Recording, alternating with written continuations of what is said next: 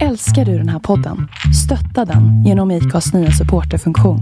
Det är helt upp till dig hur mycket du vill bidra med och det finns ingen bindningstid. Klicka på länken i poddbeskrivningen för att visa din uppskattning och stötta podden. Hej, jag heter Ryan Reynolds. På Midmobile vill vi like to do opposite of vad Big Wireless gör. De laddar dig mycket. We charge you a little. So naturally, when they announced they'd be raising their prices due to inflation, we decided to deflate our prices due to not hating you.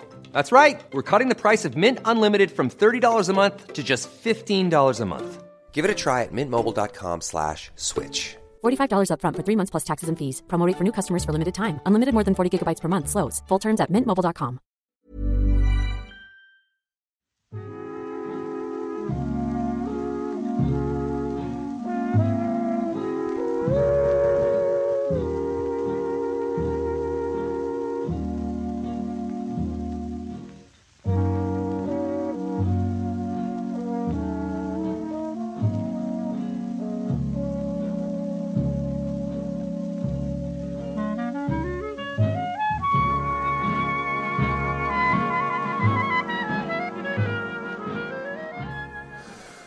Jaha, här sitter vi då i det Horbyska köket. Och... Eh, ja. Insuper kaffe, insuper atmosfären. Ja, då får jag nästan fråga, vad är det för atmosfär? Ja, men atmosfären är ju att det är hem. Alltså det andas hem här. Ja, ja. Det var inget överdrivet avancerat. Men det Nej. är ganska trevligt att höra. Men det är svårt att skapa den känslan, det ska du veta. Ja, det kan jag tänka mig. Min fru är bra på det. Eh, Min fru är jättebra på det. Jag minns faktiskt ett litet omdöme hon fick som jag råkade höra. Över axeln bara. Vi bodde i Hillerstorp, en liten by utan så mycket ära och redlighet.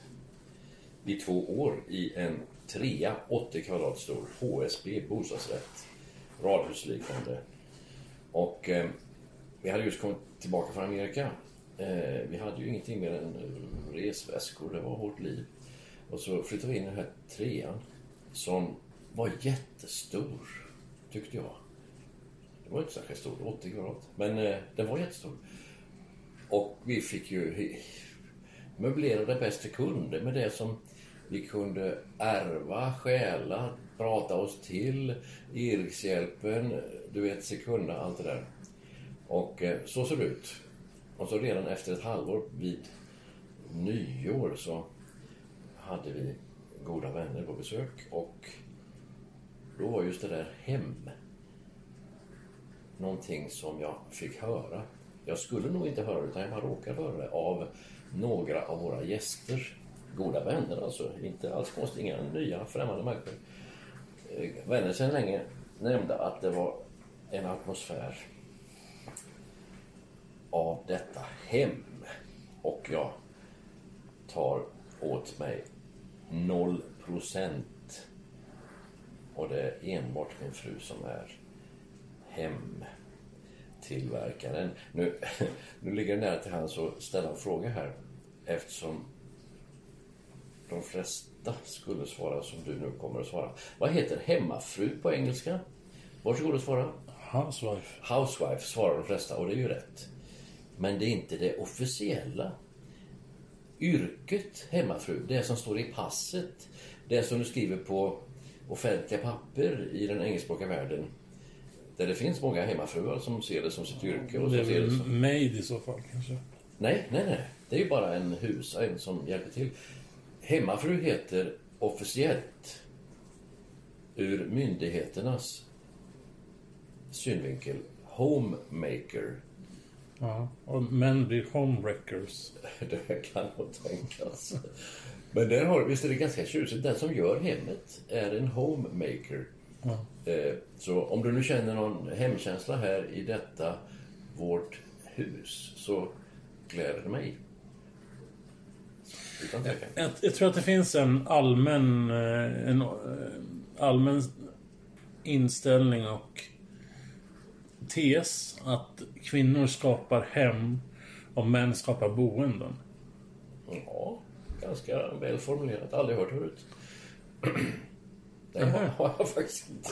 Ja, vad du ser främmande ut. Ja, nej men jag trodde det var ganska eh, allmänt serverat. Ja, ja, ja, det kan det vara. Jag har inte hört ändå. Men det var ganska bra. Ja, det tror jag ligger nog ganska mycket sanning i det också. Ja, ja. Eh, det där har jag haft väldiga problem med. Och det hade jag ju redan problem med när, vi, när, vi, när jag inte var ensam. Liksom. Att eh, skapa ett hem, för det är en väldig skillnad från att liksom bo någonstans. ja. Du har båda uppgifterna utan tvekan. Ja, dag. men jag tror att jag, i det fallet, det är det enda fallet som jag känner att jag riktigt lider av att jag aldrig har liksom bott särskilt länge på ett och samma ställe. Ja, ja. Att man, eh, ja man tar inte så, så det är så stort allvar att skapa någonting som man trivs i. Utan det är mycket, här sover vi när vi inte jobbar eller gör annat liksom. ja. Då blir det inte... Du har inte det längre perspektivet. Men nu har du bott längst i hela ditt liv, Tranås. Ja, precis. Ja, vi har precis bott ett år där vi bor nu. I dagarna faktiskt. Eh, Så att... eh, Och där började man ju... Jag hade en ganska stor utläggning eh, för någon månad sedan att ja, så fort det här... eh, Jag får ordning på saker och ting så ska, ska vi flytta. Men nu är jag nog ganska mycket tvärtom så att nej men... Alltså om det handlar yta, då kan man ju reducera bort saker. Så igår då så eh, rensade jag ut mitt kontor för att göra plats för Isabella och så hon får ett eget rum så hon kan stänga in sig och så när hon inte orkar med sina syskon. För en 12-åring, ett mycket vist beslut. Mm, så jag skänkte min säng till henne. Ja. Så jag sover nu med på soffa i vardagsrummet och det funkar alldeles utmärkt. Offerkoftan är på, hör jag. Nej, det är inte så mycket offer. Men, men däremot så... Jag sov förträffligt bra. Eh, måste jag säga. Men det kan också vara för att det var en rätt eh, laddad dag så. Så man var hyfsat utmattad när man väl... Ja, Eh, jag vaknade pigg och glad i alla fall. Så att det, det är nog ingen tokig soffa det där. Eh, och det har ju också gett mig perspektiv att jag kanske inte behöver köpa en ny soffa heller. Utan jag kanske kan... De är inte så vackra, men man kan ju lägga filtar och sånt där på. ja, så ja, att, ja. så att, eh, nej. Jag, just det där med hem och boning och sånt där. Det har verkligen börjat sätta sig på mig liksom. Ja, men Om du bott här i sex år i Tranås, var det så? Mm. Eh, hur många gånger har du flyttat i Tranås? Tre gånger. Det är rätt mycket det, tycker jag. Ja. Ehm, nej, alltså, det, för det första var, var det ju verkligen inte planerat att vi skulle flytta hit. Utan vi bodde i hus i Boxholm. Ja. Eh, fick jobb här på eh, Hockeyföreningen stan och i och med det så ingick det en lägenhet. Eller var lite som en, som en eh, förutsättning att ska jag ta det här så måste ni ordna ett boende. Och det gjorde de. Sen var det den anställningen inte särskilt långlivad. Det var inte planerat från början heller. Eh, Men vi bodde ju ganska... Vi bodde mitt i stan i en jättefin lägenhet. Det kostade massvis med pengar. Så då vart vi förr eller senare tvungna att flytta till en liten större lägenhet dessutom. Men eh, i paritet så var det ganska mycket billigare att bo där. Och där bodde vi i tre år då. Och, den, och sen när vi separerade, jag och Milla, så, så eh, blev det ju liksom alldeles för stort. Åtta rum och kök liksom. Två våningar och eh, bara städa köket tog en timme liksom. Så. Eh, så det var ganska bra när vi fick chansen sen att flytta till, till där vi bor nu. Mm. Men det har tagit en tid. Alltså vi, vi passar ju inte in där. Som... Eh, alltså rent estetiskt, som estetiska figurer. Kan man säga. Utan det är ju vi och sen så är det araber och somalier och, och afghaner typ. Och som estetisk figur passar du inte in. Nej, Det var det dummaste jag hört idag. varför det? Jo. Det är alltså vem, vem passar in som estetisk figur? Jag passar inte in någonstans. Ja men snälla, om du tittar runt omkring här så alla ser likadana ut som jag. Som bor här. Nej, Jo då. alls inte. Klart de gör. Säg någon som inte har jobbar 7 till 4 och eh, eh, Han, som är heltidsalkoholist och sjukskriven och MS. ja men eh, det är ju nära KG. Ändå. Som estetisk figur. Ja, om ni nu hörde något irriterande inlägg här så var det från en eh, statsanställd människa som eh, råkar vara i mitt hem just nu. Hon är nämligen uppvuxen här. Och numera är hon polis i Stockholm och heter Linnea. Linnea lilla, du kan ju säga hej möjligen. Ja. Hej, hej. Ja. Ja. Nej. Nej, men alltså rent... Och så är det ju. Så här medel... Eh, medelsvenssonområde. Du, alltså, du pratar om ett eh, gammalt vilområde som... Alltså gammalt i ordets rätta bemärkelse. Husen här är byggda på 30-talet såsom AK-arbeten. Eh, det hette så på 30-talet. Arbetslöshetskommissionen stod det där AK för. Och det var innan det hette AMS och Arbetsmarknadsverket och, och sånt där. Eh, arbetsmarknadspolitiska byråer, myndigheter och eh, tilltag. Men AK, det var för alla arbetslösa. Men naturligtvis, eftersom kvinnorna var hemma och skötte barnen och skötte hemmet och, och made the home. Eh, på 30-talet när det var kris och det var det ena med det femte och det var Per Albin eh, tid och Per Albin-politik eller snarare Gustav Möller som var socialminister. En stor politiker eh, och dessutom ganska stor. Allt nog. Eh, då byggde man broar och grävde diken och anlade vägar och sprängde. Och alla hus du ser här står ju på ett berg. Eh, så alla, alla tomter här är ju sprängda. Och det här är då AK-arbeten som lett fram till denna lilla uh, villastad som har det något övermaga namnet Diplomatstan.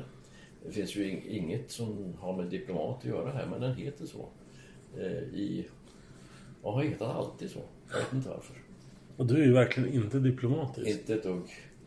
Så att det är väldigt märkligt. Men alltså, det är berg, berggrund på det här. Alltihopa. Det är märkligt att man får saker och ting växa ändå.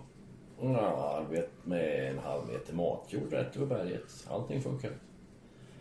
Men det måste ju liksom fästa i någonting också. Ja, vi, vi har bott här i 30 år. Det känns rätt bra.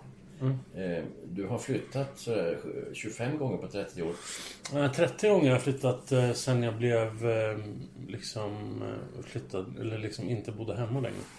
30 gånger? Ja, men då får man ju räkna in att eh, kanske 10 av dem är rent eh, institutionsgrejer. Ja. Att man har flyttats mellan olika ställen. Du har flyttats på. Ja, oh ja. Det kan ju räknas det också. ja. Jaha, eh, hur är... Men jag vill understryka att oftast så var det inte eh, så här att jag var odräglig eller så som gjorde att jag flyttades. Utan för att skydda mig. Ja, ja. Det var mycket, det var man bra på på den tiden. Jag vet inte vad, hur det är idag eller så. Ja, ja, ja. Men man, om man liksom hamnade på en ganska grovt ställe. Och de tyckte att man inte riktigt liksom färgade in. ja. Så var det bättre att flytta på en som, ja, som inte var helt förstörd. Lite så. Ja, men det är någon, eh, återigen, folkskollärartanke. Någon visare än jag bestämmer över mig. Om du minns folkskoletugget som jag gick igång på förra våren. Ja, Ja, nej, men det är väl någonting som genomsyrar hela Sverige och Sveriges historia också. ja, ja. Eh, I alla fall 1800-tal och framåt på något sätt. Ja, sen folkskolan startade menar du? Ja. Eh, 1842. Oh ja, men då blir det lag. Alla ska lära sig eh, läsa och skriva. Alla ska gå i skolan. Jo, men innan någonting blir lag så måste det ändå finnas ett fundament. Och jag menar, det fanns ju långt Ja, innan det finns, det finns från och med Olaus Petri. Ja. Nu måste alla kunna läsa och skriva av ett enda skäl. De ska kunna läsa Guds ord. Och den översätter ju han ifrån latin, grekiska och framförallt tyska. Men är det till svenska. 1500 Ja, det är, den kom 1527, Nya Testamentet, och 1541, hela Bibeln. Det är rätt tidigt. Det är King James version of the Bible. King James, eh, det är ju liksom engelskans Shakespeare-bibel. Den kom 1611. Så att... Eh, Men jag läste någon artikel i någon amerikansk tidskrift att den citeras eh, mindre och mindre för varje år som går. ja, det är inte så konstigt. 1611, men den är fortfarande läsbar alltså. Men Gustav Vasas bibel 1541 Mm. Ja, som- kan du inte läsa. Nej men alltså King James i dess nyare versioner också. Ja, ja. Eh, att, man, att den inte Används blir... mindre. Ja. Ja. Det är nog inte så konstigt. Det är en naturlig utveckling. Och jag trodde att Gene Peterson hade utgått från den utgåvan när han skrev... Eh, The message. ja. Men så är det verkligen inte. Okej. Utan eh, det, är- det är någon senare version som han har. Ja, ja. Men det, alltså det handlar väl bara om att man har olika favoriter på något sätt. Ja, alltså King James är ju... Har varit i alla fall God's word. Eh, Någon annan går inte att citera. Så har det varit under hundratals år. Eh, Och nu finns det ju fler engelska översättningar förmodligen än på något annat språk. Engelskan har nog flest bibelöversättningar. Det är väl det största språket också vid sidan av kinesiska. Ja, ja, ja. Alltså det är inte utan anledning att det är stort. Men om du tar ett nästan lika stort språk eller eh, näst, i, i antal människor räknat ett något större språk, spanska. Det finns bara fyra, fem översättningar. Reina Valera heter den vanligaste. Men eh, det har väl också med utbildningsnivå och sådana saker att göra? Ja, och... Ja, inte riktigt bara. Eh, de Nej, men som en parameter menar jag. I varför det inte Ja, finns fler. ja. För att det har nog att göra med katolicism respektive fritt tänkande, alltså protestantism. Men då borde ju i praktiken typ ett land som Filippinerna inte heller ha det. Och där är ju eh, översättningen ganska vitt utbredda. På Filippinerna? Ja, Ja, alltså det är ju ett 100% katolskt land för att det är en spansk koloni tidigare. Men har ju varit under amerikanskt inflytande i ett halvsekel minst. Så att Mm. eh, engelska språket är ju mycket mer bevandrat eller, eller använt han som är eh, president där, eller premiärminister där. Han får ju Donald Trump att kännas som en schysst kille. Ja, Alltså sett till eh, humanitet och sådana saker. Ja, ja, ja. Men eh, du kan nog ta vilken du vill i tredje världen. Eh, som, som får Donald Trump att se ut som en söndagsskolpojke. Men alltså, det finns ju inte överdrivet många sådana diktatorer nu och som det var på typ 80-talet och så med, med Saddam och Ceausescu och Eh, Idi Amin och sådär. Idi Amin som hade något över 50 i skostorlek. Ja. Ja. Eh, nej, det har du med rätt i. Och det finns ju inte så många i Sveriges favoritkontinent på 70-talet att protestera emot. Om man nu bortser från USA. Latinamerika. Som då hade diktatorer i vartannat land och en allt annat än fungerande demokrati. Men jag tror också att den här världen som vi har växt upp i, eller som jag har växt upp i, eller åtminstone sett växa eh, med sociala medier och internet och sådär. Det blir betydligt svårare att bedriva någon sorts diktatur med, med de medlen. För allt, allting kommer fram liksom. Ja, där har du alltså ett demokratiseringsverktyg som heter duga. Om ni undrar vad det är som låter så är det diskmaskinen som är igång. Det var ju mycket ovist av mig att sätta på den, men nu är det så. Ja, det blir rent i alla fall. I alla fall, eh, sociala medier, internet, tillgången till och enkelheten att publicera, göra sig hörd, skicka ett klipp. Allt det där är oerhört demokratibefrämjande. Eller diktaturfientligt. För att en diktator får ta i alltså för att bara eh, slå sig fri från internet. Det blir Nordkorea som då har eget nät som är eh, kontrollerbart och som inte är kopplat till något annat nät någonstans. Ett intranät över hela landet. Eh, men i Iran har de jätteproblem med att det är så tillgängligt. Men det är likadant i olika länder i Sydamerika också där det fortfarande finns försök till ja, men, kartellbildningar och, Ja, ja, ja. Och sådär. Att det är ju jättesvårt att liksom... Vad ska man säga? Contain, vad heter det på svenska? Ja, kvarhålla. ja, innesluta på något Ja. sätt eh, alla de här dumma grejerna som man gör. Och, Ja. och eh, någonstans så, när det gäller politiska val så börjar vi någonstans med Ukraina liksom på 20, början av 2010-talet och Ja. så. Men sen har man ju sett val efter val att, liksom, att det blir helt omöjligt med fusk. Och Ja. Det finns alltid någon med mobilkamera som kan. Ja, ja. Så det, på det sättet lever de ju otroligt farligt. ja, du- med all rätt. Men sen så finns det ju länder som Nordkorea och till viss del Ryssland som jag har fått helt andra ögon i på senare tid. När man tror, alltså när det gäller Ryssland så ser man ju allt det som man ser i Sverige. McDonalds, stora varuhus och allt sånt där. Men så finns det liksom en värld som ingen pratar om längre när det gäller Ryssland. Och det är ju den, det finns ju en sån enorm fattigdom liksom. Det är sån enorm skillnad mellan människor. Jag tror det. Ehm, och, och det är väl på något sätt nackdelen att man kan skärma bort folk. Ett, alltså ett helt folk. Bara när man fokuserar på alla, alla Roman Abramovic med jättemycket Ja, ja. pengar och Putin i bara överkropp och vad det nu så, så glömmer man bort att det finns ett helt fattigt... Ja, det finns väl tio fattiga Sverige i, i det fattiga Ryssland. Liksom. Ja. Ehm, och eh, vi har ju kontakt med Isketim i Ja. Novosibirsk där då. Vi donerar väl någon sån där 30 000 kronor varje år och det har hjälpt dem att bygga upp deras Ja. kyrka från, från scratch liksom. Ifrån första tegelstenen. Ja, nu är det väl tredje året eller fjärde Ja, året ja. eller något sånt där. Och ehm, det är ju ingenting men för dem är det ju verkligen allt liksom.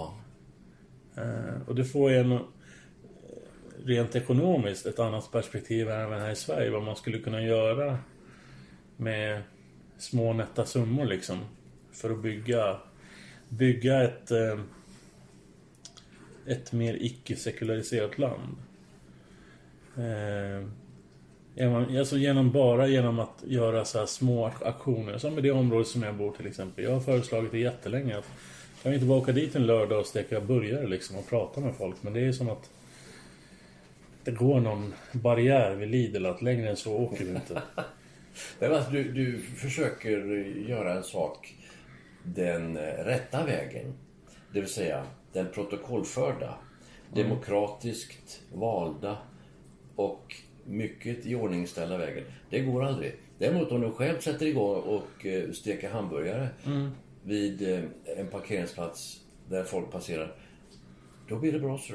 Sen så kan du få Guds välsignelse, det vill säga någon ansvarig styrelses välsignelse i efterhand. Nej men alltså det är inte styrelse som jag pratar om utan men jag pratar om människor i församling. Ja. Att man att det ska vara så här, men det där är en bra idé. Och sen så händer inget på ett halvår. Ja. Eh, Och det är ju ingen kritik mot någon för att jag hade lika gärna kunnat göra precis som du säger. Dra igång en grill där och steka burgare. Ja. Men på något sätt så krävs det, det är en otrolig mental anspänning och dessutom vill man på något sätt möta människor så räcker det inte med att en person står där utan man måste nog vara några stycken det som ska vara kan... fem, sex stycken, det är riktigt. Ehm, så att det men det är, ja. Jag har ju också pratat om det här med att ha soppkök nu när det börjar bli lite kallt och, och sådär. Och det kan man ju ha på stan bara. För där passerar ju alla typer av människor liksom. Men eh, det är också så här, är, ibland är det väldigt långt mellan ord och handling liksom. Jo, men det är det ju. Och särskilt om det ska ha något förment demokratiskt över sig. Ja, ja men det är ju o, alltså, det, är på riktigt ointressant. Det Det handlar det. ju bara om att hitta en grupp människor som är villiga att göra samma sak. Liksom. Och jag tror, jag tror att det är bara en tidsfråga innan ungdomarna i vår församling gör det. För just nu finns det en, en jättetrofast klick som är jättestarka som grupp. Som började för något år sedan i, i Konfa. Och sen så har de bara blivit starkare och starkare och, och, och liksom De gör grejer som eh, som, som verkligen är bra för, för Tranås liksom. Och jag tror att kan man ge dem ännu mer fritt spelrum så kommer det att... att Inte lägga sig i och inte... Möjligen alltså bara bistå med, med det som kan behövas. Mm. Och en stor del i det är ju naturligtvis William som är vår ungdomsledare. Ja. Men en ännu större del är nog eh, styrelsen och de som liksom leder kyrkan. Och anledningen till det är att de inte lägger sig i. Ja, det är det jag menar. Eh, att de liksom... Eh, här i ramarna, jobbar med dem. Mm. Och sen så får de göra det som... Nu var det väl något stort möte i Vaggeryd där för någon Ja, vecka sedan. Din dotter var ju det.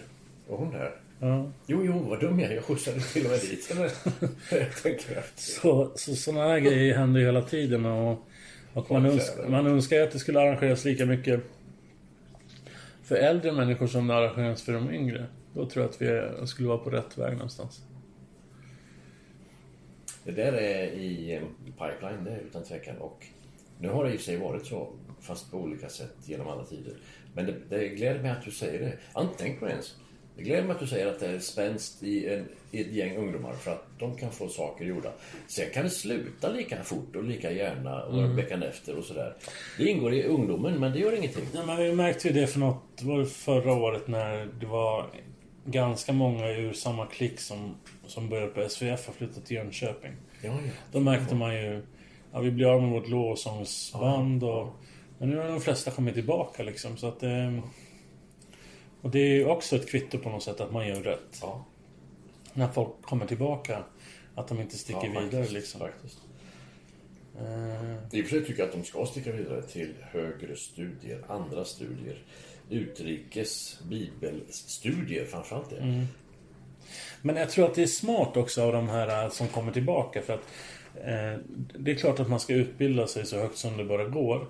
Men jag ser det inte som en nödvändighet att göra det liksom i ett svep från att man har... Nej, Utan, eh, utan eh, som några ska sticka till Japan, några kommer hem för att jobba, några tar på sig ungdomsledargrejer och sådär. Jag tror att det är hyperviktigt. Alltså, det måste finnas en sund balans mellan akademisk utbildning och personlig erfarenhet på något sätt. Eh, För det kvittar sen. Har man inga personlig erfarenhet av någonting så kommer den där utbildningen inte att ge särskilt mycket i slutändan i alla fall. Det är så när en lärare söker jobb så är det ju en rektor han till slut sitter och pratar med. Förr i världen så var det bara papper som gällde. Ens meriter, vad man kunde ha att visa för den eventuellt blivande arbetsgivaren. Nu är det inte så. Det har inte varit så på 20 år. Nu har rektorerna en mycket större svängrum att se på kompetens och social hantering och, och den här verkar trevlig och sådana där saker. Som då är i en skola inte så dåliga begrepp. Att ha en som verkar trevlig jämfört med en som har hur mycket, många akademiska poäng som helst men som kanske verkar vara lite svår. Ja. Jo, det, det akademiska det behöver du inte överskatta. Nej, nej, nej.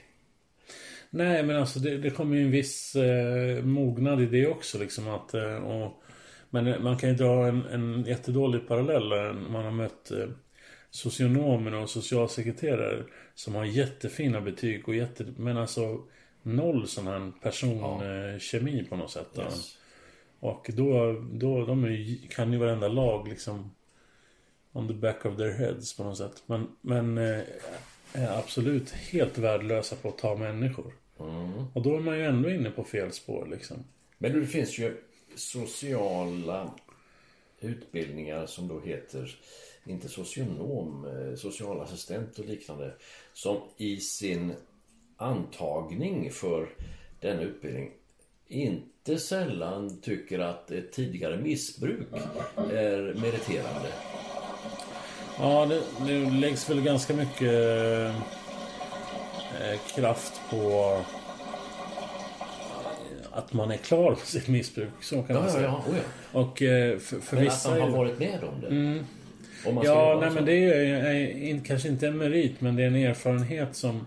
För tanken är ju sen att man ska jobba med sådana människor. Ja, visst. Och det är ju... Och en, en person som bara är akademisk och ska försöka hjälpa en, en, en missbrukare kommer ju aldrig nå fram liksom. Inte så lätt fall. Nej, och vi var ju och besökte Livskraft i Södertälje här för ett Ja. år sedan ganska precis. Ja. Och eh, där fick vi också samma... Eh, dels Thomas då som vi haft med i den här podden också. Var ju, eh, har ju inget missbruk. Men däremot gått in i väggen som bilskollärare. Ja, bilskollärare var han. Ja. Ja, men sen så hade han ju, nu kommer jag inte ihåg vad han hette, den här killen.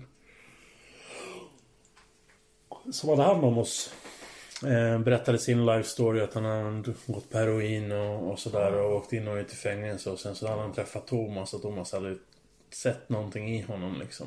Och nu var han väl biträdande verksamhetschef på Livskraft liksom. För en eh, verksamhet som inte är liten och inte är så oviktig och som dessutom är rätt så erkänd av myndigheter som inte får mycket ur händerna. Mm, nej, man hade ju man hade ett ramavtal tillsammans med kriminalvården då att man skulle börja rehabilitera folk redan i fängelset och vara med i utslussningen där. Ja.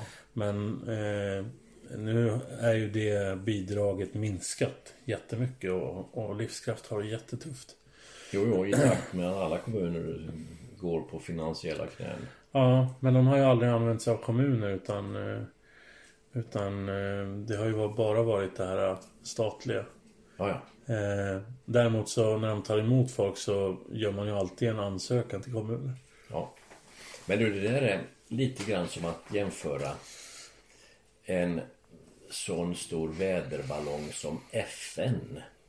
Som jag inte har det minsta förtroende för av ett enda skäl. De får inget gjort och kostar bara mycket pengar.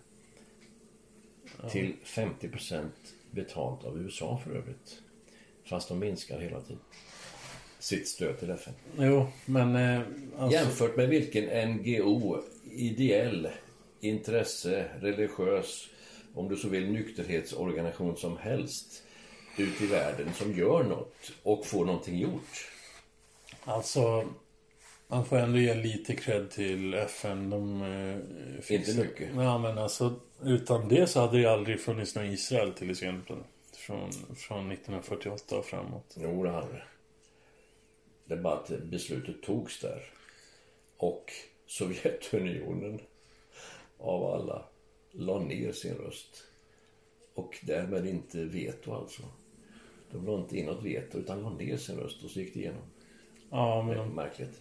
nej, det är inte så märkligt egentligen. De slogs ju egentligen för judarna mot tyskarna. Ja, ja, ja, Så det kan man ju säga. Det så säga. det är väl inte så jättekonstigt. Det konstiga är ju att vi än idag har samma problematik som vi har haft sedan 1948. När FN tog det beslutet. Vadå för konstigt med det? Ja, det konstigt är det inte. Men alltså någonstans så tog man ju någonting från någon och gav till en annan. Eh, utan någon sorts krig där någon har vunnit någonting. Det är ju jättekonstigt. Det är ju Ja, ingen som ja. så här, ger bort sitt land eller där man bor till någon. Om du tar landet Syrien och tittar på det landet. Nu bortser vi från att det är krig och elände där. Utan bara titta på en karta. Så ser du gränsen mot Jordanien. Den är rak som en linjal. Av det skälet att det är en linjal som har legat under när man drog den gränsen. Irak likadant. Inte för att det är raka linjer. Men det landet som har säkrat ihop sedan länge och aldrig mer kommer tillbaka som det var innan. Det landet är också tillverkat av europeiska makter. Efter första världskriget för övrigt. Eh, och det här är då det här ligger så nära till hands att nu, nu kommer jag ta i här så. Är du med? Eh, snart får vi se ett nytt land. Ja. Kurdistan. Eller Kurdia. Eller Kurdilia. Eller något annat kurdartat. Där det bor kurder. 50 miljoner, en del säger 40 miljoner kurder i hela världen utan land. Och de bor ju där de bor och jättemånga bor i Västeuropa och USA. Nordamerika. Eh, men där har du världens största statslösa befolkning. Och med tanke på hålligånget som är nu i norra Syrien, östra Turkiet, norra Syrien, Irak och ända in i norra Iran. När Iran säckar ihop, vilket de också kommer att göra. Jag tar i ytterligare här, hör du va? Det här är alltså geopolitiska profetior. Mm. När Iran säckar ihop, imploderar, alltså eh, ramlar ihop inifrån. Tack vare att det är så många som blivit kristna. Och det är det verkligen. så kommer det påverka utrikespolitiken. Man får så mycket att säga till om med sitt eget så att deras Shia-orienterade, Shia-muslimska expansion mot eh, Medelhavet där de faktiskt redan är och borta i Jemen som ju är ett märkligt ställe att visa intresse för. Det kommer också minska eller försvinna helt. Och då i kölvattnet av kaoset som är när Irak har säkrat ihop Iran inifrån, Syrien naturligtvis redan nu har säkrat ihop och Libanon blir av med sitt iranska inflytande genom det som heter Hezbollah. Då kan Kurdistan med egen förvaltning mer än de har nu uppstå som en fågel Fenix för första gången. Det roliga med dem är att de har eller inte roligt, men något jätteintressant med dem är att de har en biblisk förankring i Gamla Testamentet. Fast då heter de meder. Det som sen blir meder och perser. Det som naturligtvis då är eh, våra dagars Iran med om, omnejd. Och ännu möjligen intressantare är att man räknar med, inte utan anledning, att de vise männen som åkte till Betlehem och var de första som såg Jesus. Eller var bland de första. Herdarna var säkert före. De var nämligen meder. Maria Josef lär ju vara före. Ja, så kan man ju säga. Men eh, de var meder, alltså var de kurder. Bit i den då. Mm. Alltså, du får det låta som att eh, det här är på gång nästa vecka. Det är det. Nej. Fast det hörs och syns inte. Nej men alltså det är så mycket önsketänkande i det här. Det Det finns mycket ju... önsketänkande. Ja. Jag, jag tror inte att Kurdistan kommer bli ett eget land. Nej, nej. Jag, jag har svårt att se det. I så fall måste man ju ta topparna av liksom allting där. För det är där de lever. Ja, utom Turkiet. Ja. Det behöver man inte röra och eh, det, det lär ju inte kunna gå att röra heller. Men resterande del, de nordliga delarna, de är nästan deras redan. Jo. Eh, men då faller ju din idé med eh, Jemen och, och Irak och Iran och... Nej, nej. Eh, Iran imploderar och redan nu har de ju inget, inga ekonomiska medel att skicka till Libanon, Syrien och Jemen och Gaza. Där De är en stor finansiär av Hamas i Gaza. Eh, redan nu så har de nästa, och man har börjat samla in pengar, kan du tänka dig, också via sociala medier, till Hizbollah i Libanon och till Gaza. För att de får inte de automatiska pengarna från Iran. På den tiden Iran kunde sälja olja. Vi är tillbaka till Donald Trump hur vi än vänder. Nej, jag ser inte sam, sambandet med att fem nationer ska eh, upphöra existera för att Kurdistan ska bli verklighet. Nej, Libanon kommer inte upphöra. Syrien har redan säkrat ihop. Irak, det, det talar man aldrig om, men det har det verkligen ännu mer. Och Iran kommer. Så är det. Och du menar att det är förutsättningen för att Kurdistan ska kunna... Ja, det underlättar. Den saken är klar. Varför det? Därför att där de redan bor och där det fungerar, där fungerar saker och ting ska jag säga dig. Eh, tack vare att de är som de är. Jo, men du har ju precis konstaterat att merparten bor i USA och... Nej, nej, nej. De flesta bor där. Eh, De allra flesta bor faktiskt i Turkiet. Där de då inte heter kurder utan bergsturkar. Eh, Nu talar vi om negativa invektiv här. Kefirer. Och är... Det är den största delen. Men resterande del är Libanon, Syrien, Iran, Irak. Sen finns det då de som är på flykt. Vi har förtjusande trevliga kurder här i Tranås. Som jag dessutom har haft i skolan. Så är det. Alltså det är inte... Jag har ingenting emot kurder överhuvudtaget. Tvärtom. Eh, Min, eh, min brorsdotter håller på att gifta sig med kurder. Ja. Fantastiska människor. Ja. Det är bara det att jag tror inte, eller jag hoppas inte, att fem eller fyra länder ska liksom konka för att ett Kurdistan ska finnas. Alltså det måste finnas utrymme att skapa ett Kurdistan Ändå. ändå. Utan att eh, Irak säckar ihop och, och, eh, Iran imploderar och, och eh, Syrien förblir det helvete det är och, och sådär. Utan det måste, alltså jag kan inte se att man med en kristen grundsyn kan säga så. Mm. Nej, jag säger inte att det här är något jag ligger och drömmer om och önskar och ber till Gud att det ska hända. Jag bara säger att så här kommer det nog bli. Ja, och då är det ju... Då blir det här världsliga ännu mer tragiskt än vad det redan är. Ja, ja. Jag håller med dig. Det man blir nästan uppriktigt ledsen. Och framförallt när man träffar de syrier som har kommit hit till Tranås. Och man träffar eh, irakier och eh, eh, som min dotter dessutom har någon sorts blodsband till. Och, och framförallt eh, de som har kommit från Iran hit och Afghanistan. Då, när man hör deras berättelser så... Ja, man skäms ju nästan för att man har det så bra som man har det. Ja, ja men det är ju inget nytt. Nej, det nej. Men ju och, så. och ska man då till det lägga till den här skiten som du på något sätt sitter och propagerar för. Nej, jag provokerar så- inte. Jag bara det- säger så här kommer det bli Tony. Du har haft fel förr. Ja, Det har väl jag också haft när jag tänker efter. jag väntar ju fortfarande på din den här Iran-profetian ska slå in. Är... För du sa ju faktiskt så här att när Lukas Resai får sitt uppehållstillstånd så kommer... Khamenei att dö. Ja. Ja, men han har bara fått tillfälligt uppehållstillstånd. Jag sa när han får permanent uppehållstillstånd. Nej, Lukas Resai har permanent. Han har fått tillfälligt, Permanent har han fått. icke med vän.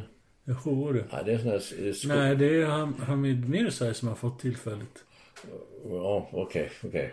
Ja, ja, jag får väl ko- korrigera min profetia något. Alltså, Lukas Esai fick ju till och med en, en, en ursäkt ifrån den här domstolen för att Migrationsverket hade varit så Var det fruktansvärt så illa? Ja. Ja, jag får tydligen korrigera mig lite grann. ja, du är ju verkligen ute och snurrar. men, eh, men jag hoppas att du har rätt angående Iran. Och det hoppas ju eh, säkert de som kommer därifrån också. Ja. Eh, Vi hade en intressant diskussion med en utav våra numer medlemmar i församlingen. När vi pratade om, om återvändande till Iran. Om, om hon skulle göra det eller om hon inte skulle göra det. Och hon var inte jättesäker på att hon skulle göra det även om förutsättningarna skulle förändras. Eh, och kanske ännu mindre nu när hon har fått permanent uppehållstillstånd. Och på något sätt, alltså rent i laglig mening kan besöka sitt hemland. Liksom.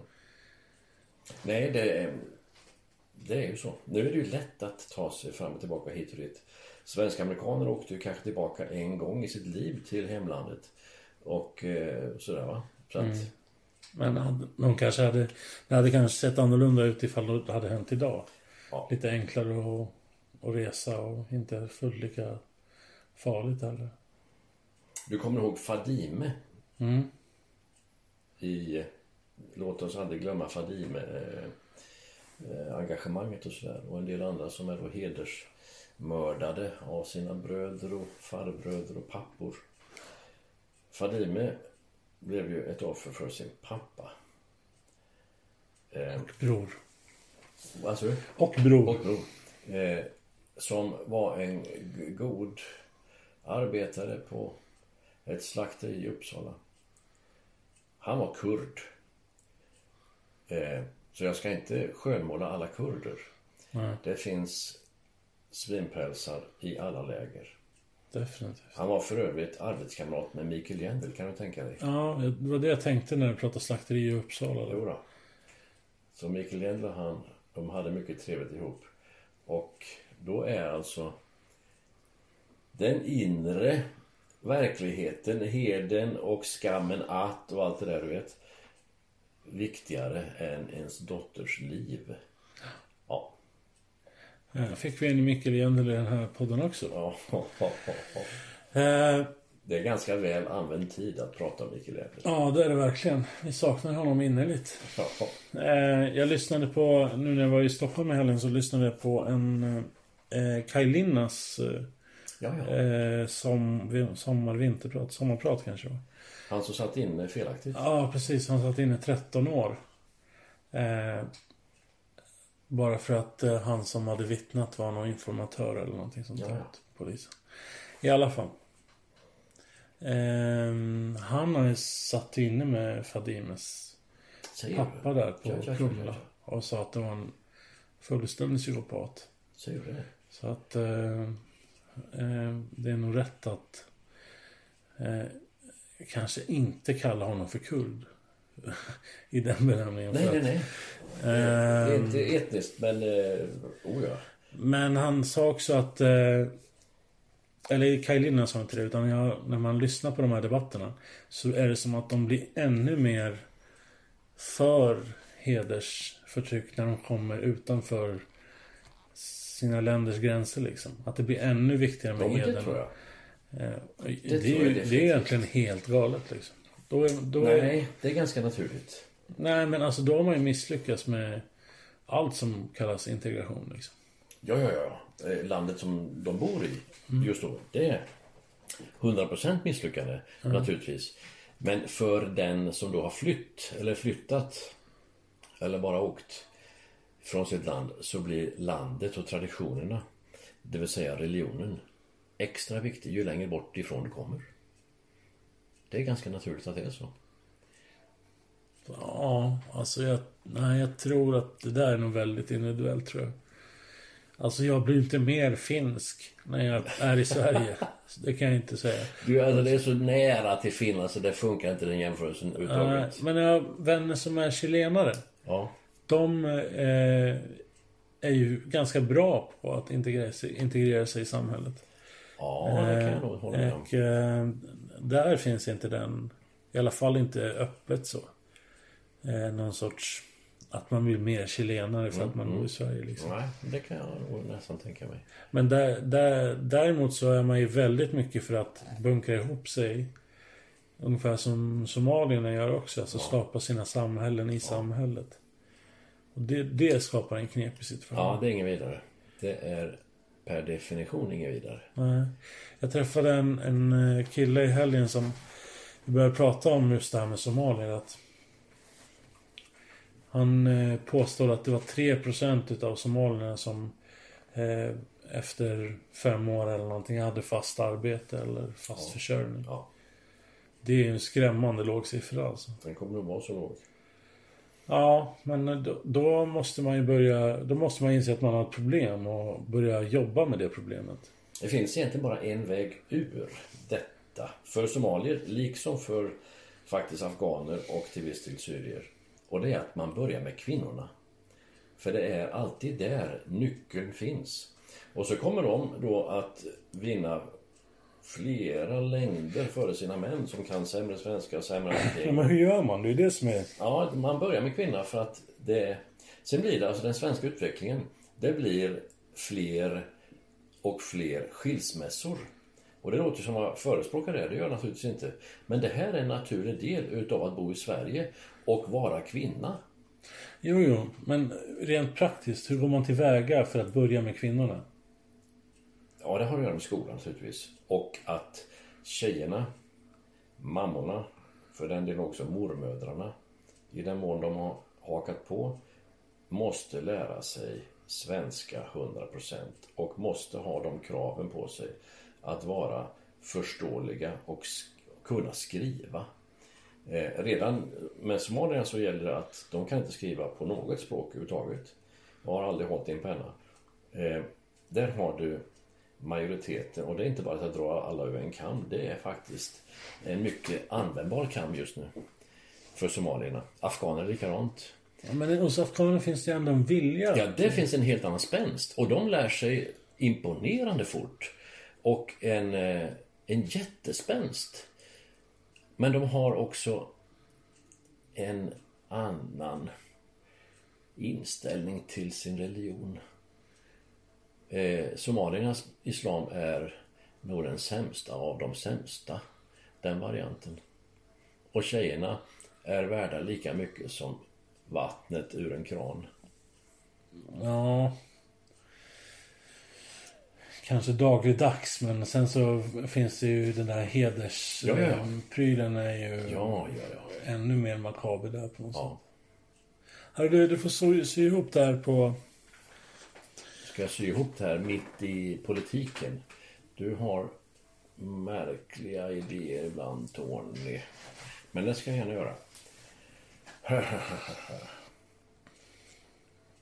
finns en eh, amerikansk soldat. Han var under sin tid i den amerikanska försvarsmakten inte marinsoldat men han var en sån där annan eh, Green Beret. Vad heter det? Gröna baskar.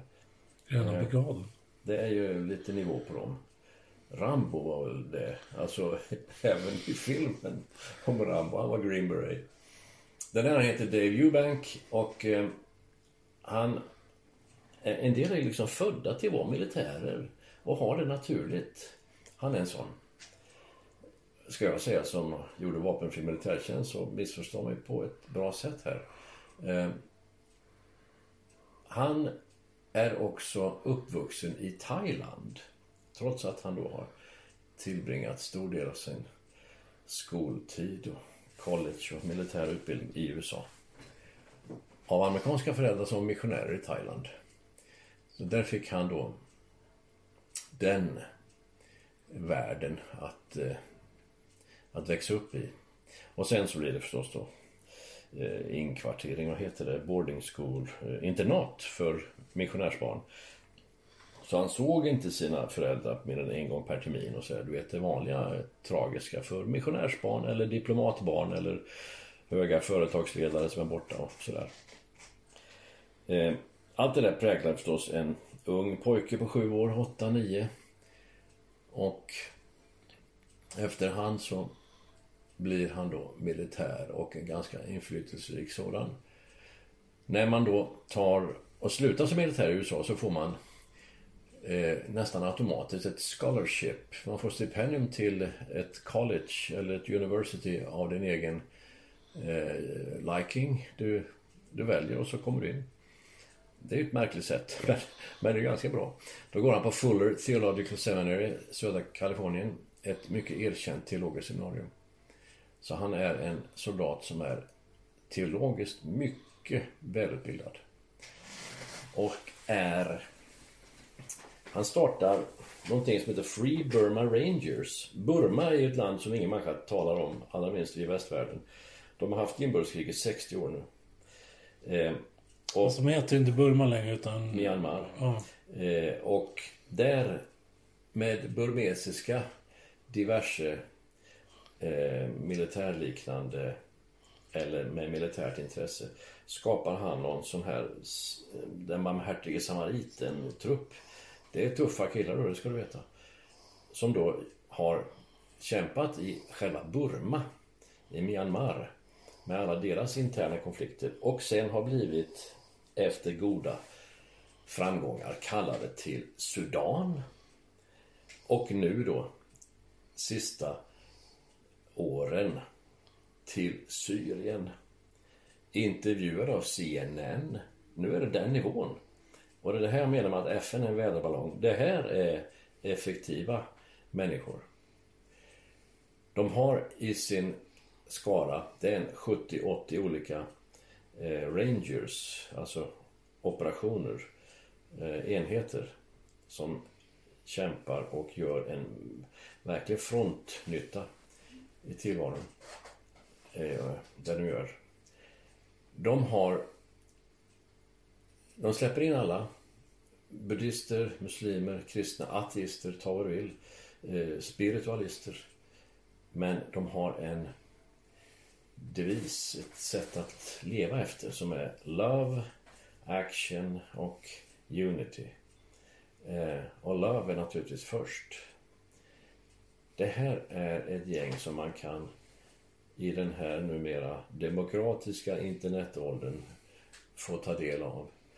Just idag, det är därför jag pratar om det, innan du kom så gick jag igenom ett klipp på Youtube som var fyra dagar gammalt ifrån Syrien, ifrån striderna. Och han som fotograferar, han dör sen i en attack. Så redan där är det ju extra aktuellt och extra tragiskt. En eh, burmesisk eh, fotograf och militär och medic, alltså sjukvårdare. Ja, ja, det där var ju ett långt avslut. Eh, jag bara kom igång här när du sa avslutade på ett bra sätt.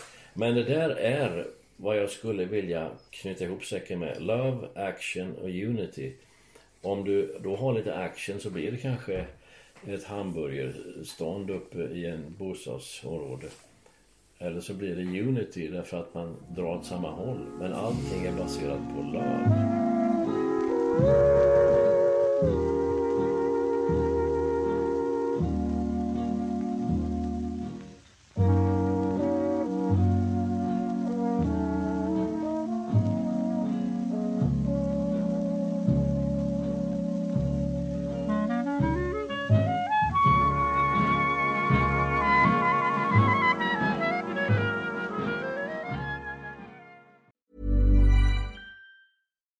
When you make decisions for your company, you look for the no brainers. And if you have a lot of mailing to do, stamps.com is the ultimate no brainer. It streamlines your processes to make your business more efficient, which makes you less busy. Mail checks, invoices, legal documents, and everything you need to keep your business running with stamps.com. Seamlessly connect with every major marketplace and shopping cart.